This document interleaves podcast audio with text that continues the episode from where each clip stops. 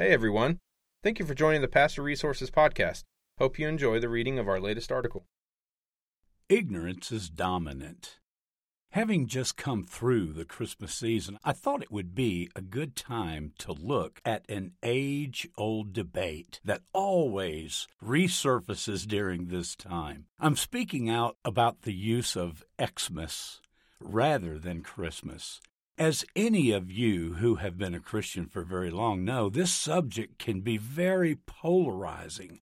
The secular world, in an attempt to avoid any mention of the use of the Savior, have preferred to use Xmas, as it doesn't contain the name Jesus or Christ, unlike the use of Christmas. Or does it? Many years ago, I worked with an elderly retired gentleman who was my boss's father. To supplement his retirement income, he would work with us for two or three days a week. During that time, I heard him use the phrase countless times ignorance is dominant. it takes over everything it touches, he'd say. Through my many years of ministry, I have come to learn how true that statement is. In fact, it is the most ignorant people that want to lead others in every hated business meeting, theological discussion, or political debate. This is a statement of our English Bible, which most of us use and are familiar. I do not want to be ignorant, brothers. uh, the Apostle Paul uses this statement at least four times in his letter in the book of Romans, chapter 1 and verse 13, uh, or 1 Corinthians, I'm sorry, 12 1, 2 Corinthians 1 and, and verse 8, and then 1 Thessalonians 4 and 13. As such, it seems to have a great theological significance to the people who knew Paul and his writing. He was warning them about not knowing something they should know. The Greek word used in all of the above places is the word agnoo, and it's found in 14 grammatical forms in the New Testament. It simply means not to know, be ignorant, not to understand, or ignore or disregard. Well, it is both an, an expression of not having been taught something or having been taught it and choosing to ignore it or to disregard it altogether. Willing ignorance. so what does it so what does the use of Xmas have to do with ignorance? Well, let's take a look.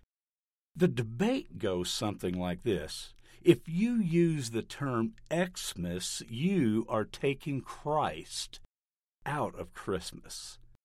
This holiday is all about the birth, and we should keep that name in it. The real question we should be asking is Is this really true?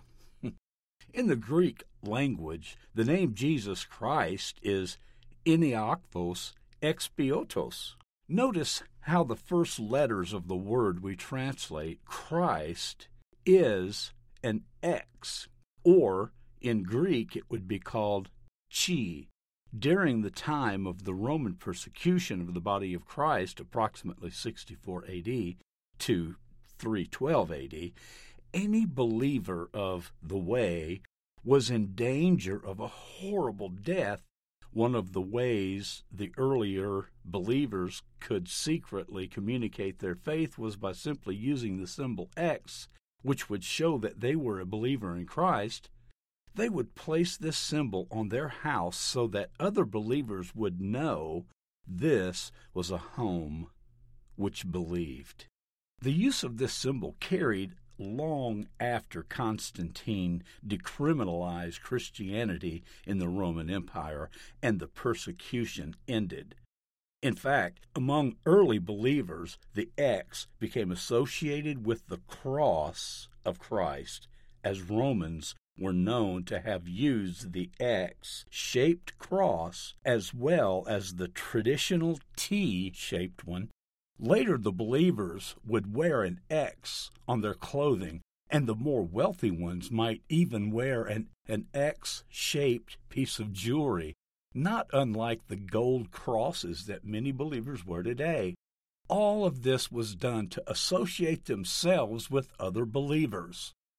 Well, unfortunately, we have turned this issue around and now use it to separate ourselves from each other. So the debate we have sparked over the use of Xmas is based solely on ignorance, as it is exactly the same thing as Christmas. In fact, when we hear someone trying to be politically correct and say, Merry Xmas, I just say to myself and respond, It sure is and Merry Xmas to you too. Never be afraid of ignorance. Stand up, armed with the truth, and teach people not to walk in human anger or hate. Neither of these will ever produce the godly life Jesus has for you.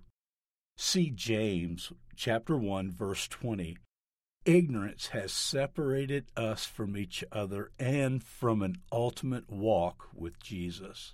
But truth will transform the body of Christ into a mighty spiritual army which cannot be stopped. You will know the truth, and the truth will set you free. John chapter 8, verse 32. And then, when the Spirit of truth comes, he will guide you into all truth. John chapter 16, verse 13 says.